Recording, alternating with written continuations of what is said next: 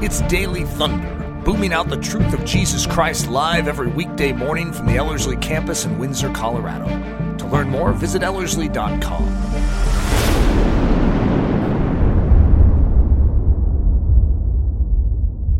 Well, it's great to see you all uh, today. Uh, this is episode five in my ongoing series, which is uh, going to be this summer and early fall.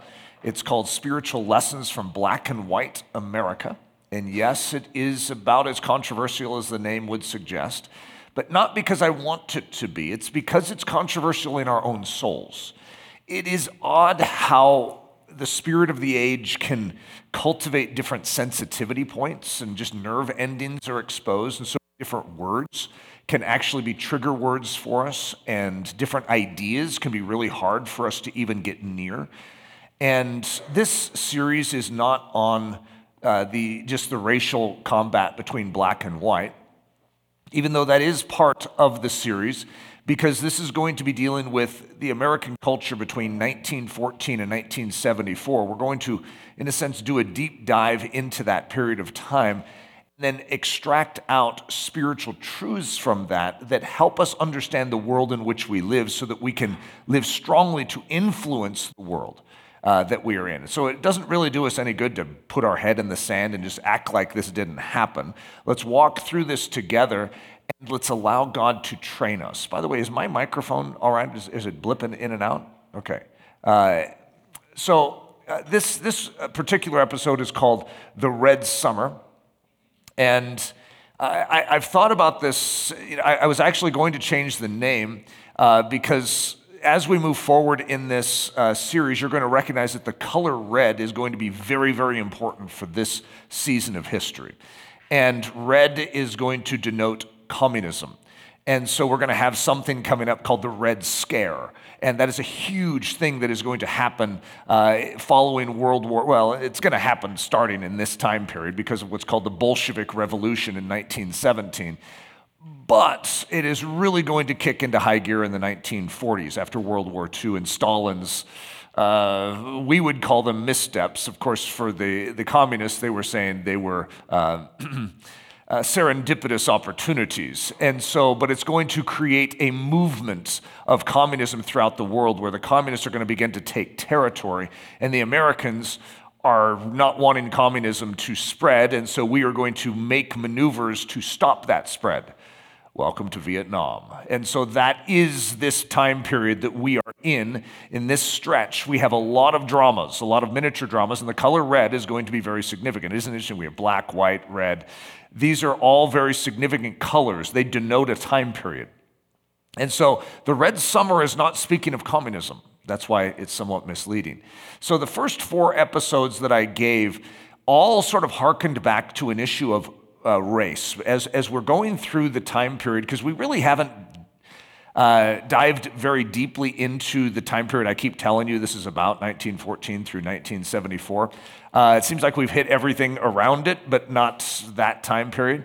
And that is because I'm trying to lay a, a foundation of understanding of the culture in which we are entering into, that we are walking into because it really is a divided culture. We are in a period of time called segregation or Jim Crow, where we have an understanding that there is two different people groups here. You have the whites and everyone else. But most of the everyone else are black. And so there are other colors that are sort of mixed into that, and they get sort of the same treatment. But the blacks are an especial threat uh, to the white community. And there are reasons for that that I've tried to bring up because at first it's going to sound like just, you know, some weird phobia that the whites have. But there really are cultivated ideas that have created a fear. They have been trained that black people behave a certain way, that they are prone to certain behaviors. If you thought that they were prone to those behaviors, then you would put an extra guard up. You would have an extra suspicion. And so it's going to create a, a barrier in our culture. And there is a diminishment of a race in this land. Even though we have now, since the emancipation, since Lincoln emancipated the slaves uh, back in 1863, there is going to be an equality or a declared equality, but it's an equality with separation. And with that separation is a diminishment, or we could call, if you play the piano, you know what a damper pedal is, a damper pedal on their privileges. So they are, as the black person would say, they do not possess full citizenship. They can't do what a white person can do. And that's actually true. We may not like that statement, but they couldn't whether it was buying land or whether it was being able to vote without harassment and intimidation. I mean, it was a very serious thing. There were certain things they couldn't do. They couldn't walk through this door, they couldn't drink from that drinking fountain, they couldn't use that toilet. And that seems so odd to us. And I think it's even hard for us to comprehend because our world has rectified in many ways some of these uh, odd behaviors but the impact of those odd behaviors in that time are still felt today. And that's the world we are living in. We're living in a world that has a heavy emphasis on affirmative action or to purposely recreate balance. So, to recreate the balance, now we have positive discrimination, is what it would be called, where we are going to discriminate against the white to elevate those that in history had a hindrance against them which of course this doesn't go over well with the white person either and seems to only stimulate the issue even more. And so this easily can become a political topic, and that's precisely what I am not wanting it to become. I want it to become a Christian thing for us, where we evaluate it and we relate to these things and we say, what would Christ do in this situation? So, part five, the red summer. And I'm going to, I haven't done this up to this point, but I'm going to show you a picture of my family. This is my, a picture of my family from like four or five years ago. So if my kids, which they will see this, but, uh, and some of them are here right now, are going to be like, oh, how did you pick this picture? Well, I thought it was a fun picture to show. It was uh, our, our Christmas card from like, I don't know, four or five years ago. But you'll notice just looking at the dynamic of my family that it's sort of a little microcosm of America we sort of are the picture of everything. We have a little black and a little white and a little uh, Asian uh, in there. And it's all the tensions in this time period. You know that we didn't just have a, a red scare for communism, and we could call it that, you know, the Americans, uh, the whites had a black scare, uh, but we also had a yellow scare. Now, uh, it's, it's politically incorrect to call Asians yellow which after you understand the yellow scare, you can sort of understand why they don't prefer that, that term. And yeah, I don't know that I would prefer being called yellow uh, either, uh, you know, because in our culture, yellow means uh, wimpy and cowardly too. Did you know that? And so it's like, hey, I wouldn't prefer that either. And so our family is a little mixture of all of those things. And so as I'm going through this, for instance, Reese and Lily, who are not here, uh, both are adopted from Haiti, and they're going through this series. And, uh, you know, I'm talking it through with them and they're, they're learning things. Reese was very disturbed about Jim Crow laws. And he could, I mean, he was like, that would, I don't like that at all. And I'm thinking, you know what? I, I don't either. Uh, th- that was, but just imagine being black skinned and hearing about that. I mean, it is a very unique thing to swallow and digest. 1914 and 1974. Yeah. Yeah, supposedly we're covering that time period. This is 60 years that define America today, and I could also say that define the church today in a lot of ways. There are uh, certain things that have happened since 1974 that have had an influence on us. So it's not just that this is the only thing, but this is a massive influence upon the world in which we live here. So there is going to be an event that you know I have mentioned, and I've done an entire series. I think it was a 42-part series on it. It's called World War One. It is a huge thing in history, and most of the world in which we live is defined by it. In fact, communism is going to come into play in and through World War I. And the Soviet Union, or what was called the Russian Empire, the Tsar of Russia is going to be deposed. He's going to be overthrown and killed, and his family is going to be killed. They had had a dynasty there for over 300 years. And then Vladimir Lenin is going to step in and take control and is going to call this the Soviet Union. And it is the biggest piece of property on earth. At that time, before World War I, Russia was the most powerful uh, country in the world, and now it has been taken over by the communists. I mean, this is a huge event, and this is going to spread throughout, and it's going to be a big part of World War II and beyond. But you also are going to have crisis in the Middle East. That's all coming out of World War I.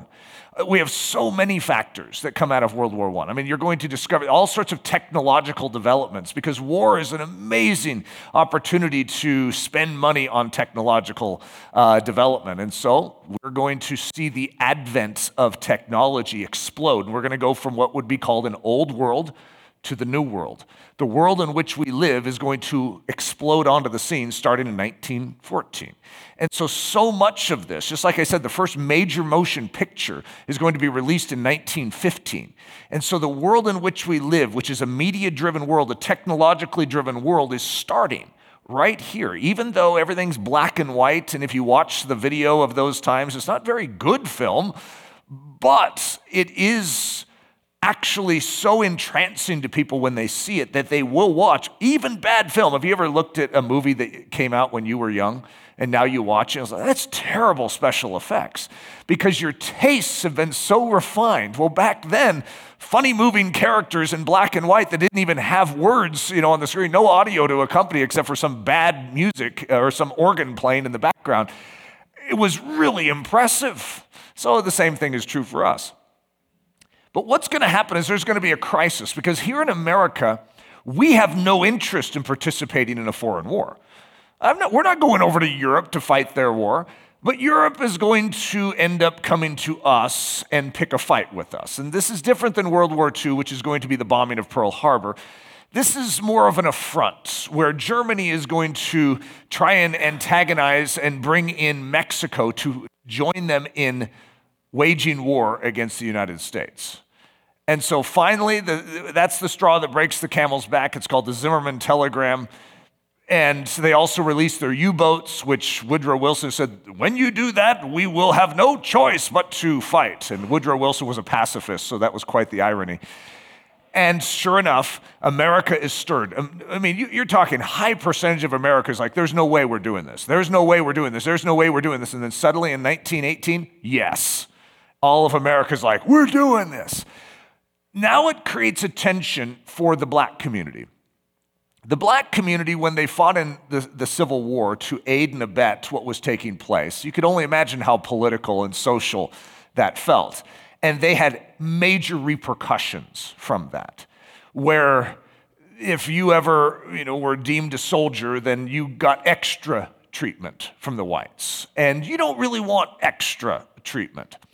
And so now World War I is taking place, and there's a debate amongst the black community of if they should participate, if they should willfully join, because they're really not treated as citizens, so should they fight as citizens?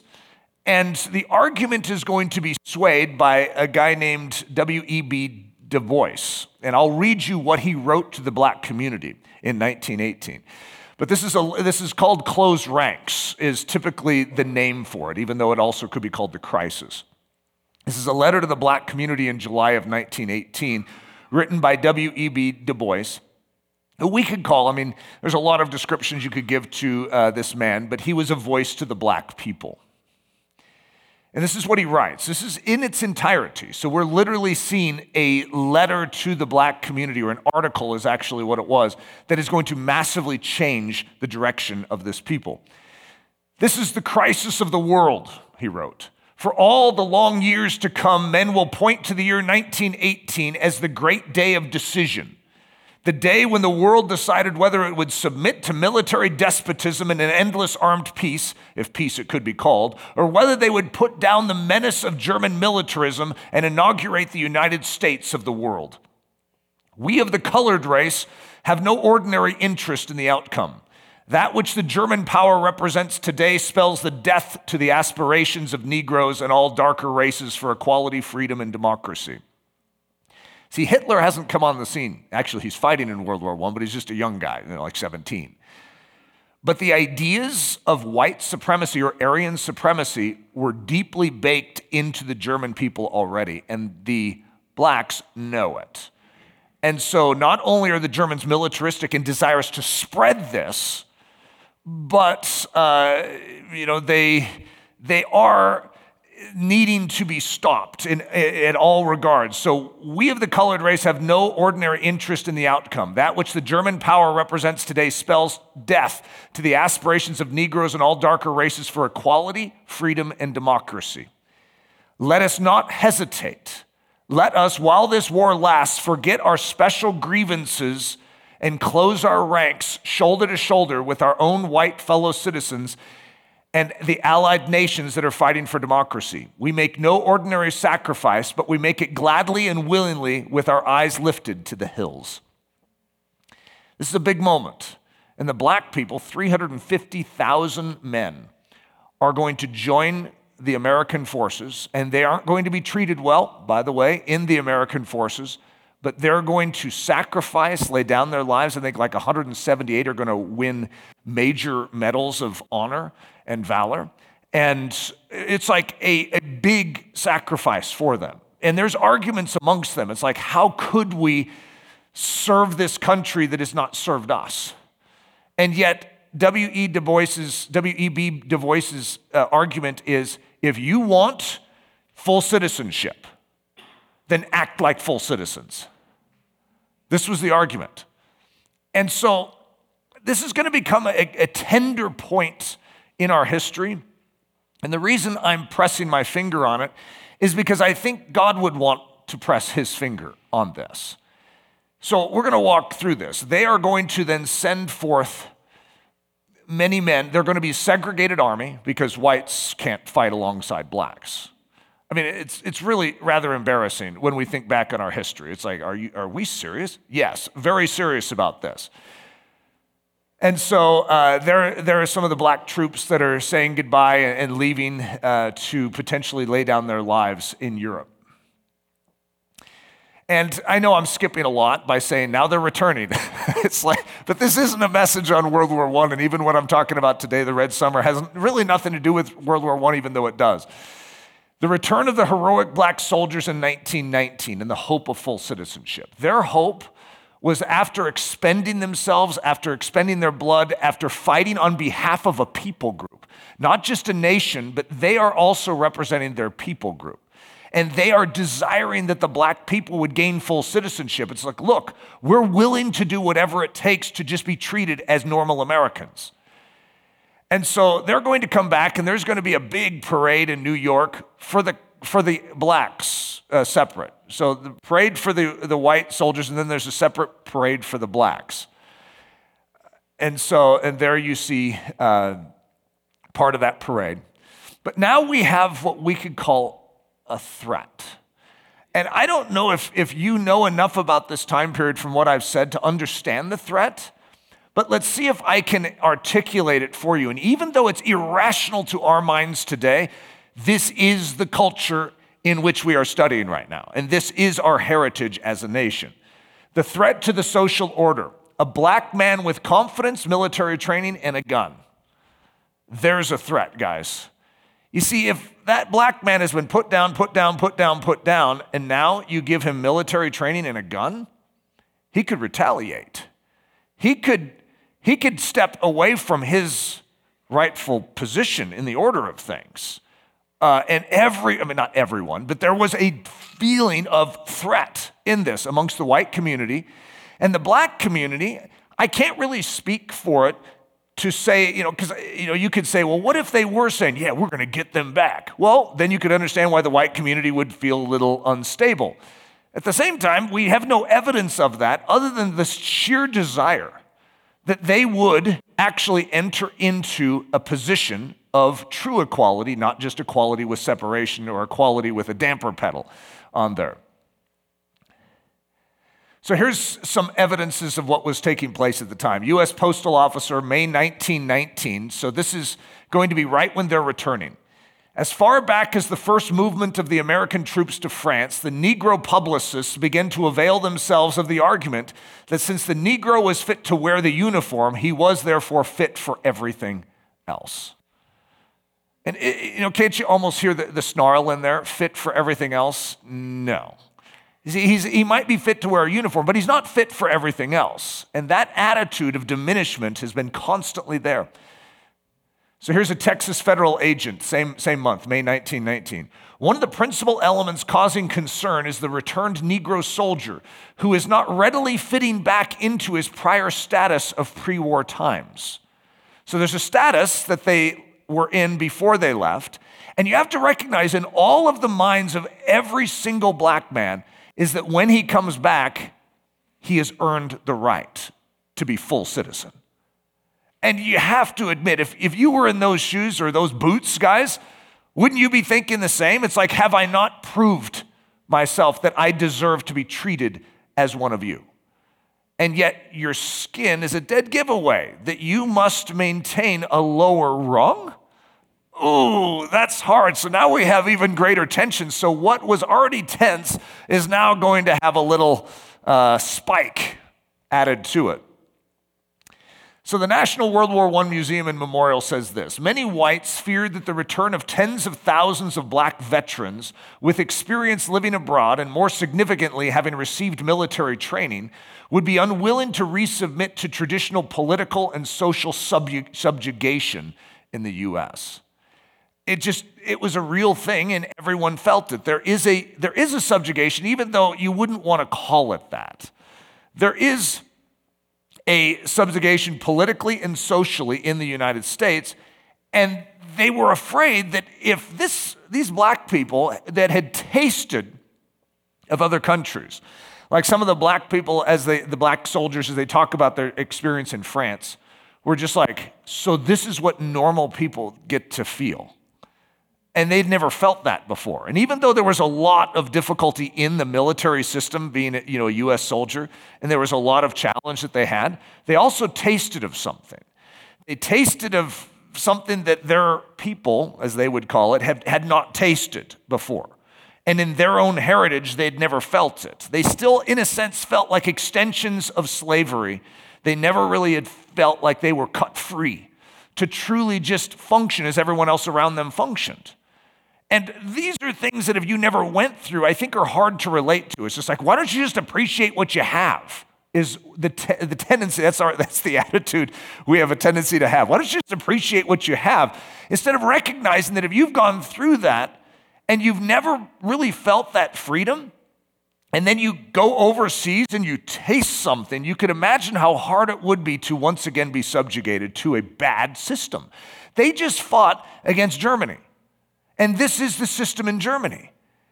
They mistreat those of darker colored skin. Aryan supremacy is white skin rules. And so this was the mentality even for Wilhelm II, who is the Kaiser of Germany at the time. Hitler is going to bring that into full scale mode in World War II. And of course, you remember what he's going to do to the Jews, but that's also the way he sees the blacks.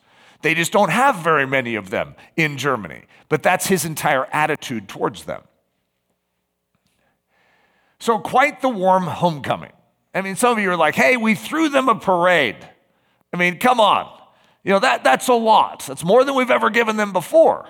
Well, oh, granted. But this isn't really a good uh, homecoming. So here's a picture. This is sort of an iconic picture. Uh, that is very intriguing to me. If you just study the picture, you sort of see this resistance. This is right during you know, the start of the Red Summer that I'm describing, which is the summer of 1919. What's happening? The black veterans are returning home. And this is going to create a dynamic in our culture. And so these men are, are soldiers, they're strong, and they're returning to communities all over the South, and some have migrated to the North and this is a threat. So, the National World War I Museum and Memorial says this American servicemen returned from the First World War only to find a new type of violent conflict waiting for them at home. An outbreak of racial violence known as the Red Summer occurred in 1919, an event that affected at least 26 cities across the United States. History.com says the ink had barely dried on the, tre- uh, dried on the Treaty of Versailles. That's the treaty that is going to end World War I. which formally ended World War I, when recently returned black veterans grabbed their guns and stationed themselves on rooftops in black neighborhoods in Washington, D.C., prepared to act as snipers in the case of mob violence in July of 1919. Others set up blockades around Howard University, a black intellectual hub, creating a protective ring around residents. So, the biggest threat the black community felt like it was being attacked, and I'm not going to argue that it wasn't. So they're going to get their guns out and they're going to position themselves in defense. Well, you could just imagine how that translated as well. But a lot of the returning military, supposedly it was the sailors that got drunk, the white sailors, when they returned, and they were going to put down this insurrection. They were going to put the black man back in his place. And yeah, he, maybe he had gone over and had this great experience, but now he's back in America. And so this is the tension of the Red Summer. History.com says white sailors recently home from the war had been on a days long drunken rampage, assaulting and in some cases lynching black people on the capital streets. The relentless onslaught. And by the way, we haven't covered what lynching is, and I'm going to have to go into it. And I say I have to go into it, not because I want to. It is actually one of the most disturbing things in all of American history the Ku Klux Klan was sort of known for the art of lynching, and that is to make sure that you teach a lesson to all other blacks that would dare do what this one did. And so you are going to abuse that black person, and you are going to ultimately hang them as a statement. You're going to declare to that community, you don't want to do what he did or she did and it's a lesson. It's vigilante justice, which means it wasn't the government, but what the government was famous for doing is looking the other way. So the you know a lot of the tensions we have today where you see things like Black Lives Matter and you see the defunding of the police types of movements that most of us are like, uh, are you serious? So we're going to remove the police from Minneapolis and that makes sense. It'll make more sense to you culturally when you understand the history. Because in so many of these lynchings, it was the sheriff of the town that was either a part of it or he strategically turned his back and looked the other way. And the police did nothing. And so you can understand why a black community might not have confidence in the police. Do you see that? Now, this is something that for us, we're like, hey, I have a great relationship with the police. Yeah, and the police aren't that. But the history in our country, if you are if you have a heritage where your story in your history includes lynchings of your family members or your friends in the communities you came out of, you could understand why if a black man is killed by a white police officer or it seems like there's injustice that is done from a white police officer to a black man. Whoa. Okay, so I'm not even trying to be political about this. I'm trying to lay a foundation so you understand the tensions. The threat to the workforce. So, when you get all of these black men returning home, now you have jobs. And after a war, you have usually some financial challenge uh, in any, any uh, nation. And yeah, we're dealing with it, even though technically in the long run world war i is going to be a boon for american e- the economy. It's the center of uh, international trade and finance is going to go from london to new york uh, in, in and through world war i and so we're going to become a very strong nation because of world war i it's sort of an odd thing. But we still are struggling for jobs uh, in this time and this became sort of the motto jobs should be made available to whites first now, doesn't, isn't that sort of a dead giveaway just right there of the attitude of our nation? It is a superiority. Whether or not we want to describe it that way, because that has bad, we don't like that. We don't like to even make mention of it, but it's obviously baked into our history here.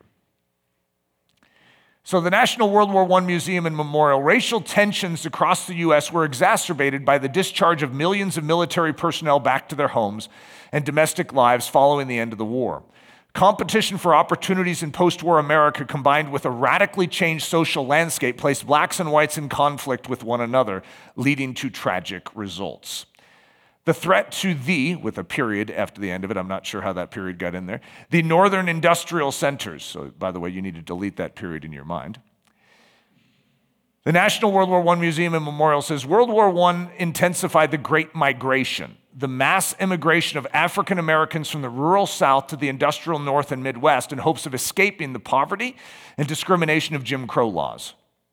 By the summer of 1919, approximately 500,000, in some cases I've, I've heard mil, um, 1 million, African Americans had resettled in northern cities. In many cases, northern whites, many of them newly arrived immigrants themselves, did not welcome black newcomers. So, a lot of what's going to happen in the Red Summer isn't just in the South, which is where a lot of the violence has always historically been. And we look at the North as being very, you know, well uh, agreed uh, to the idea of, of black people. Sure, come into our home, come into our neighborhood, come into our community, take our jobs. So when you have that sort of migration north and you already have a challenge for jobs, can you just begin to feel the tensions here, especially if you believe that those jobs should be made available first to white folk?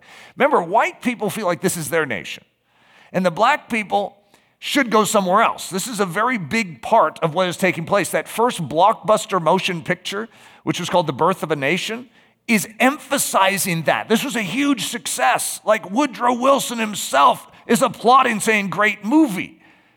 That is basically saying our great problem is what they were calling the Negro problem.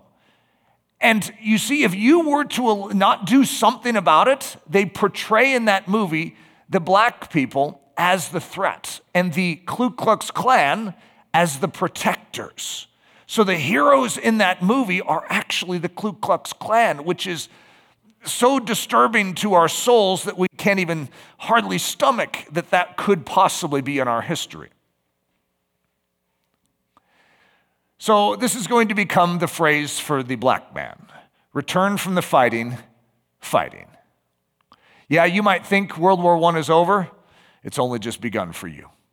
That was supposed to be the war to end all wars. Well, now your real war begins because you still have to fight for survival. The National World War I Museum and Memorial says this Many black leaders encouraged returning servicemen to assert themselves and to fight for the dignity and respect that they had earned through their military service. W.E.B. Du Bois famously called upon black veterans to not simply return from fighting, but to return fighting. Many black veterans were mistreated and, in some cases, attacked while in uniform. Lynchings increased from 64 in 1918 to 83 in 1919. Membership in the revived Ku Klux Klan, reborn after D.W. Griffith's 19 film The Birth of a Nation, skyrocketed into the millions by the early 1920s. So the membership in the Ku Klux Klan is exploding. We're in the millions now. So this is a huge social phenomenon cultural phenomenon. This is vigilante justice. Since the government is having to act like they have nothing to do with this, and they're going to keep their hands clean, they're going to turn a blind eye to this thing called the Ku Klux Klan and let them sort of maintain the social order.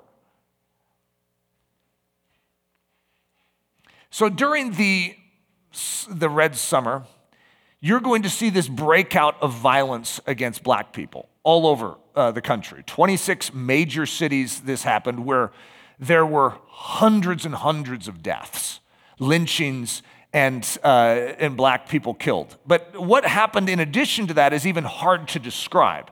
For instance, in Chicago, which was one of the biggest riots that uh, took place, the race riots is what they called, this is just a picture of neighborhood children getting in on the activity. So they are going to run this black family away from their home and then loot their home. And this is all the children just sort of cheering and enjoying the fact that they get to loot a black person's home. It's like, could you imagine being raised?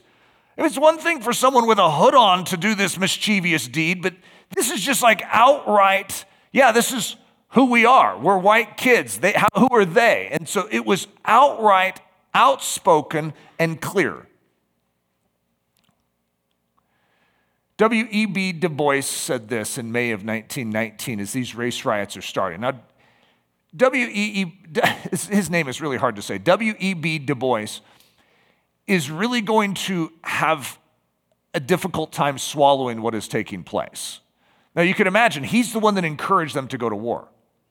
And he, in a sense, assured them that if they acted like full citizens, then when they returned as heroes and they showed themselves in that battle, in that war, that the American people, they would. They'll, they'll treat you as if you truly are full citizens. And this is what he said This is the country to which we soldiers of democracy return. This is the fatherland for which we fought. But by the God of heaven, we are cowards if now that that war is over, we do not marshal every ounce of our brain and brawn to fight a sterner, longer, more unbending battle against the forces of hell in our own land. James Weldon Johnson in the summer of 1919 said this I knew it to be true, but it was almost an impossibility for me to realize as a truth that men and women of my race were being mobbed, chased, dragged from streetcars, beaten, and killed within the shadow of the dome of the Capitol at the very front door of the White House. So, the National World War I Museum and Memorial said this Most violent incidents during the Red Summer of 1919 were not initiated by fringe white supremacist terror groups. Ordinary white civilians and veterans, unaffiliated with the Ku Klux Klan or any other racist organization, formed most of the mobs. Many of the dozens of incidents that occurred over the course of the year were made far worse because local, state, and federal officials hesitated in taking action or turned a blind eye to the violence. Racial violence broke out in some of the nation's most populous cities. A four day riot in Washington, D.C. began on July 19 when a rumor that black men had assaulted a white woman incited mobs to attack local black neighborhoods and assault random African American individuals on the streets. Off duty sailors and recently discharged Army veterans led the mobs. When the local police were overwhelmed by the mayhem, Washington's black community banded together to fight back, arming themselves with bats, clubs, pistols, and knives. Soon, black mobs were attacking white passerbys just as indiscriminately as whites did to blacks. In nearby Norfolk, Virginia, parades celebrating the return of a unit of African American troops from Europe turned into a bloody melee, and two black servicemen were killed. Ultimately, U.S. President Woodrow Wilson had to order troops to secure the streets. So here's a picture from Chicago, and where the white folks all had bricks in their hand. And, you know, you see them working with even the young kids, but it's like, there's that picture of the guy on the right. I feel like I know him. I don't, right? But I feel like I know this man. And I'm shocked to see him holding a brick. It's like, what do you, what do you plan on doing with that, sir? It's like, we have an insurrection that we need to put down. And what's interesting is it's not a foreign army coming in, it's a neighbor. And the neighbor is defined as a danger simply because of his skin color. But so is the white man considered a threat because of his skin color. See, here's what I would say the devil is playing us. We know in this room that skin color means Zippo in the kingdom of heaven. And yet, culturally, our nation has been played on this line for so many years. History.com says it this way 17 year old Eugene Williams was floating on a homemade raft off the shores of Lake Michigan. So, this is what's going to start the Chicago race riots right here. So, we have a 17 year old black boy that is going to be floating on a raft off the shores of Lake Michigan, trying to escape the city's oppressive summer heat, when a white man named George Stauber started pelting him with rocks. Williams had unwittingly drifted past the line that divided the white beach from the black beach. A rock hit Williams in the head, knocking him unconscious. His body went limp and slipped into the lake. No one got to Williams in time to save him. A white police officer refused to arrest Stauber, despite a growing crowd of angry witnesses to the murder. By the time William's lifeless body had been removed from the lake, a crowd, around, a crowd of around a thousand black people had gathered, demanding action. For many, William's death was a microcosm of the long-standing violence perpetrated against black people without consequence.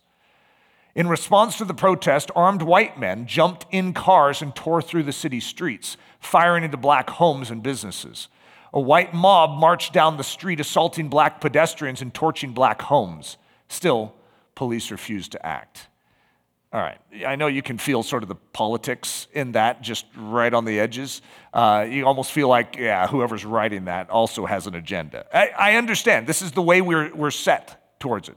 However, it also is, no matter which case you look at, there is no excuse for any of this behavior. This is incorrect. And it is true that the white policeman turned away and would not arrest George Stauber, who just killed in front of who knows how many witnesses on a public beach, just killed a black 17 year old boy. And when the police turn their back and do nothing, what do you think the black community is going to be incited to do? Defend themselves. And so you have to recognize the, the tensions that are going to come from the way that this is also happening in other parts of the country at this exact time. So everything is spiked and sensitive. The National World War I Museum and Memorial says this Likely the deadliest incident of the Red Summer occurred in and around Elaine, Arkansas on September 30 and October 1st after a white law officer was killed in a shootout outside a black sharecropper gathering. Governor Charles Brough ordered 500 Army soldiers from nearby Camp Pike to march on Elaine and put down what was labeled an insurrection among the black sharecroppers. Estimates vary as to how many African Americans were killed, but upwards of 200 are believed to have lost their lives targeting the black veteran, lest he think himself to be equal. Now, this is one of the tensions for me that is really hard.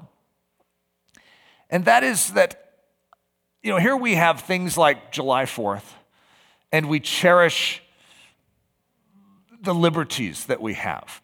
We have things like Memorial Day, which are meant to say thank you and to pay honor to those that have suffered and died to gain us our freedom and to keep for us our freedom. And then we take the very symbol of that here, which is a veteran. And these black veterans, when they came back, many of them wanted to walk the streets in their uniform. And I could say, do you blame them? But this was not in the Jim Crow laws up to that time, but immediately was included in the Jim Crow laws. You don't go around and wear one of those uniforms and act like you belong in it. And so when a black man would be seen in a uniform, he became the target of the white community. Put him down. And so many of them were lynched. Simply, guys, listen, simply for wearing that uniform. So targeting the black veteran, lest he think himself to be equal. History.com says it this way As bloodshed spread nationally to South Carolina, Nebraska, Florida, Ohio, among others, veterans continued to be targeted. At least 13 veterans were lynched across the United States after the war. Many of them were in uniform, which, worn in public, many white people saw as an affront to America's racial caste system. Thousands of black veterans were assaulted, threatened, abused, or lynched following military service. No one was more at risk of experiencing violence and targeted racial terror than black veterans who had proven their valor and courage as soldiers during the Civil War, World War I, and World War II. The most susceptible group in the country to any racial violence were veterans. Isn't that interesting? And so it just, it's because they were the greatest threat. They were the most susceptible to thinking of themselves higher than they should. And so, by definition, that was still a Jim Crow violation, even though if it wasn't written in the, in the code. So, what is this, guys? You know, when I try and like circle this in our history, and I know you didn't do anything, you're just sitting here in 2023 staring at it going, wow, that's not good. What is this a sin of? You know how there's like the sin of rebellion or the, the sin of witchcraft or the, the sin of selfishness. What is this? What is this the sin of? Because our country has perpetrated something that is wrong. And we are part of that country. And you know, when it says in Exodus, it talks about the sins of the fathers are visited upon the sins of their children unto the third and fourth generation. You know, it's one of those thoughts that I have that maybe we need to more seriously address this, even internally, even though we didn't perpetrate it. And just say, this needs, we need to make it clear in our own soul, we do not consent to this. This is not our attitude. And to deliberately even ask God for His perspective, His heart, His care for this community. And even though you've maybe never had what you would call, you know, a racially prejudiced thought, that to recognize that for whatever reason, our forefathers had a lot of them, and which means we are extra susceptible. I understand how sin patterns work through generations. I've watched it, and just in adoption, I recognize because when I see my children that are adopted behaving different than the sin package I have, if you could call it that way, you know, it's like my uh, biological kids have the same sin package I do. Yeah, I did that too when I was young. Yeah, yeah, that was. And then my adopted kids have a totally different one. It's odd. In other words, it's almost like we could call it the DNA, but it's a spiritual DNA package that is handed down. And so, for those of us in this country, to recognize if you have black skin, it's very likely that you have a heritage that went through some of this. And if you have white skin, it's very possible that you have a heritage that participated in some of this. And whether it was with a brick in hand, you know, I would like to think, you know, I come from seven generations of pastors in one of my lines. It's like, well, of course. They wouldn't have participated in any of this. And then I see the Ku Klux Klan with a big cross on it. And I'm like, all right, well, I'm hoping they didn't participate in any of this, right? I, it's not the type of stuff you write in your journal. This is the type of stuff that was private, this was hidden. And it is a shame in our culture. It really is. And it's not something I'm even saying, I know. I, I, it's hard not to sound political when I say this. It's like I must be some liberal bleeding heart that I'm even saying any of this. And I'd say that is the lie of the devil right there, that you need to be political to even bring this up. And that has been the problem, even with my first, what, this is my fifth session, even to try and get to this point where I'm saying, what is this? We call it racial injustice, we call it racial prejudice racial bigotry. We have our name for it, but that just gets thrown out with the trash anyways. That means hardly anything to us because every single one of us is like, well, I don't do that. What is this? So we know it's selfishness. This is mine. You can't have it. We know it's pride and superiority. I'm better than you. We see that. We know it's self justification. What? Hey, there's reasons why I did that. Hey, there's good reasons. You look at the situation, it's all explained away why I need to do this.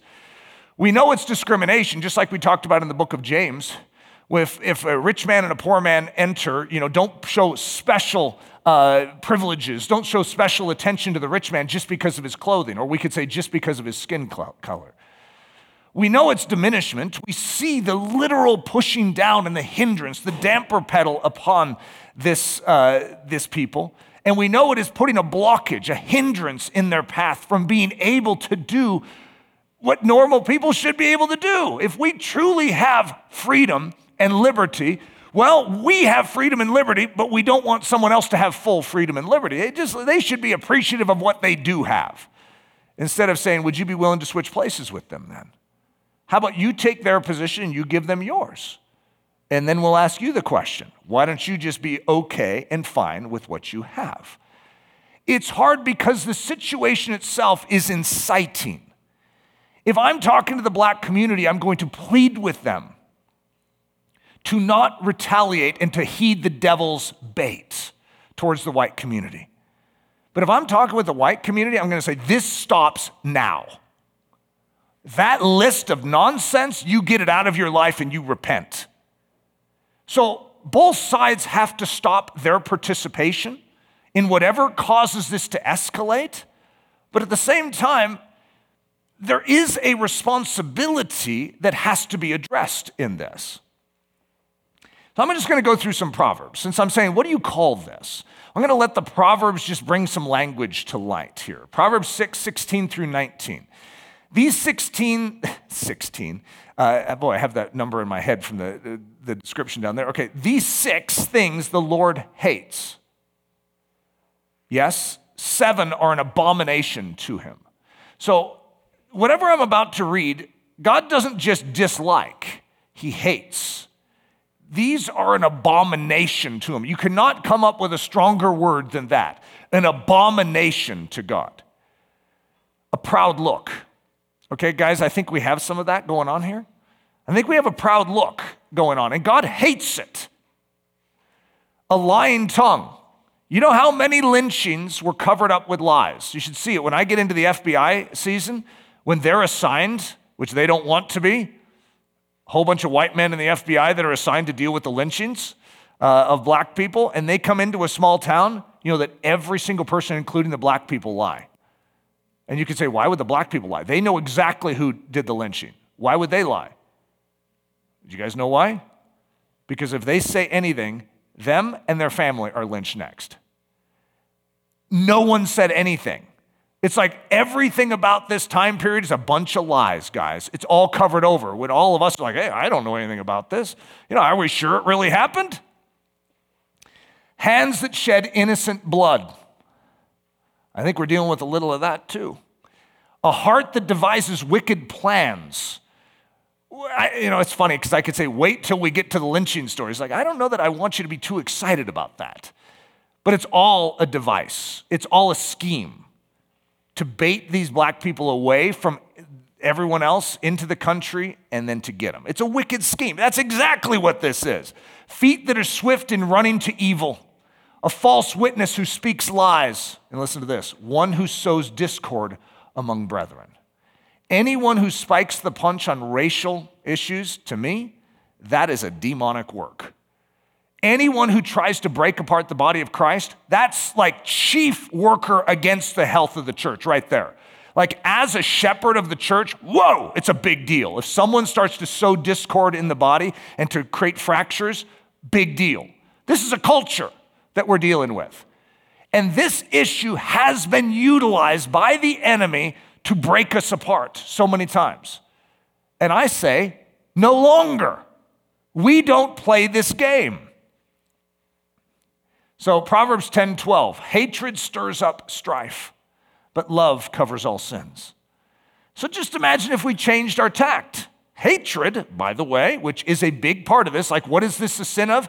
Well, hatred, yeah, I, I think that's accurate. It may not be in your soul, but it's very real in our history. And hatred, if it continues, stirs up strife. But if we change our tact in love, well, you know what? It changes the game. Proverbs 11:1 1, Dishonest scales are an abomination to the Lord, but a just weight is his delight. So when you're dealing with equality issues, when you're dealing with, you know, I used to teach constitutional law. And so when I taught equality, I said uh, equality is, is like a basketball game. And so everyone plays according to the same rules. If you treat one team and you look away and you don't call a foul because you favor that team, that's not equality. So one team can step out of bounds, but the other team, they even get with an inch within the out of bounds line. Like, tweet, and you blow the whistle. What is that going to create? That's going to create a discord. And we call ourselves equal under law. The Constitution is the law. It's not men's opinion, it's the law. And so you can appeal. If someone says, hey, that was, I was not out of bounds, well, then you can appeal. And someone else could say, hmm, yeah, let's look at this from a different angle. And so what, what we're doing is we're giving a certain team like extra high sneakers. You know, they have like three foot high sneakers now. And now they can go out of bounds, and the other team, you know, can get within a, a foot of the out of bounds. Right? Again, it only incites the opposite direction. This is an incorrect way that we've handled it in our history. We have an amazing governmental model, we really do. But we haven't always wielded it in the most efficient way. Dishonest scales, which is what that is, when you measure someone according to a different weight and a different standard, and you're harder on them than someone else, that's a dishonest scale. And that is an abomination to the Lord. That's a pretty strong statement. But a just weight is his delight. Proverbs 12, 6. The, wick, the words of the wicked are lie in wait for blood but the mouth of the upright will deliver them. Well, that's what we see here. Proverbs 14, 21. He who despises his neighbor sins, but he who has mercy on the poor, happy is he. He who despises his neighbor sins. It's interesting because this is our country, and how many of us despise a neighbor because of political views? You know, they, they stick a certain sign in their front yard during election season and we immediately have a certain contempt towards them. They're part of the problem. However, if you stick a certain sign in your yard, that's exactly the same treatment you're getting. And that is an incorrect way of handling anything. Proverbs 12:1 Whoever loves instruction loves knowledge. Listen to this guys, this is a great line in the Bible. But he who hates correction is stupid. Some of you aren't even allowed to say that word in your home, and I just read it in church. It's the Bible. I'm going to read it again just because I have freedom to do it. but he who hates correction is stupid. Guys, I think we need to be corrected even though we're not like, I, I don't even see what I'm doing. Well, that's what I want to talk about as we finish. What about us? Are we car- currently carrying any bricks? Because when I say this, you immediately are thinking towards race. And maybe specifically, if you're white, you're thinking of towards black people. And if you're black, you're thinking of towards white people. Well, that's not always the application of this. You see, if we're going to learn lessons from our history, we need to learn how to apply them immediately to our life now. Now, it does not mean I don't want you to be extremely sensitive in your own spiritual life to break any consent that you would have towards agreement with what this is that I am bringing up. This is bad stuff, evil stuff that has rocked our nation and created division in our nation. No more. But then also in our lives, you guys, when we were giving that special evening session when I was going through some embarrassing moments, I don't know if you guys remember that, and I was talking about uh, actually was that? No, this is a different story. This is uh, during our training. This is that's not even erase that. This is when I was talking about uh, spirit of the humble, and I was talking about rela- my relationship with my brother. And my relationship with my brother would be the equivalent of what we see here. That he's my brother, and yet the way I was treating him growing up was the same way that you would see this superiority of the white community over the black and I put him down, I discouraged him, and if he ever thought he was all that, then it was my job. I would never have called myself the Ku Klux Klan, but it was my job, without my parents seeing it, because I'm sure they wouldn't appreciate it, to put him in his place. And so, even though I could say I don't relate to this history at all, when I allow the Spirit of God to touch me, it's like, whoa, whoa, whoa, it's in me. The same Spirit that is there is in me, not in the same way. It's like, I, I don't have any issue towards black people. That isn't in my thoughts, right? But I have hosted this in my life, and I want to be sensitive to get it out. And so, even in this situation, it was so hard for me to acknowledge to my brother that I was wrong. But it was one of the most important breakthroughs in my life for me to come to the one that I had oppressed, in a sense, held a brick against and to humble myself and to make that right. To clear my own soul, but also clear the relationship between us, which is what's called reconciliation, is essential for our souls.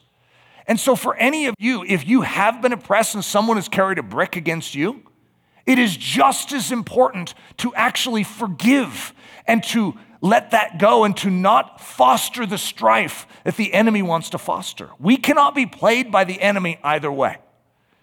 And if we're going to change this storyline of the church where we become the help in this age and generation instead of part of the problem, we have to set this off to the side. We have to discard this and throw this in the trash. Because the church in our country has hosted this very thing if it's not evidence enough to show the Ku Klux Klan with a big cross on their chest, that should be enough for us. In, Amer- in, in Germany, 80% of that country was Protestant Christian. 80%. And yet they had concentration camps and were eradicating the Jews by the millions. This ought not to be in us. We are saints of the living God. We have been redeemed by his shed blood. We have had him pour out his love and his mercy on us, and let's make sure that we are thoroughfares for his love and mercy towards everyone around us.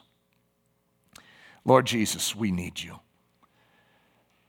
We need you to cleanse these temples individually and corporately. Lord, I pray that this sin of our heritage would be eradicated and disconnected from us moving forward. That we would not host it in even the slightest degree in our individual lives, in our families, in our relationships with our neighbors, but that we would be marked by the care, the love, and the kindness of Jesus Christ. And it does not mean that we agree, but we love, not because of agreement, but because of your value that you place on those around us. Lord, we want to love them with your love. It's in the precious name of Jesus that we ask this. Amen. Daily Thunder is a listener supported production of Ellerslie Discipleship Training. At Ellerslie, we are laboring to rouse the Church of Jesus Christ out of its lethargy and build brave hearted Christians for such a time as this. Daily Thunder episodes are released every day, Monday through Friday, from our campus in Windsor, Colorado. And our weekly sermon is delivered live at 9 a.m. on Sunday mornings with a delayed live stream available at noon Mountain Time. Go to ellerslie.com forward slash daily to get all the details. Thanks for listening.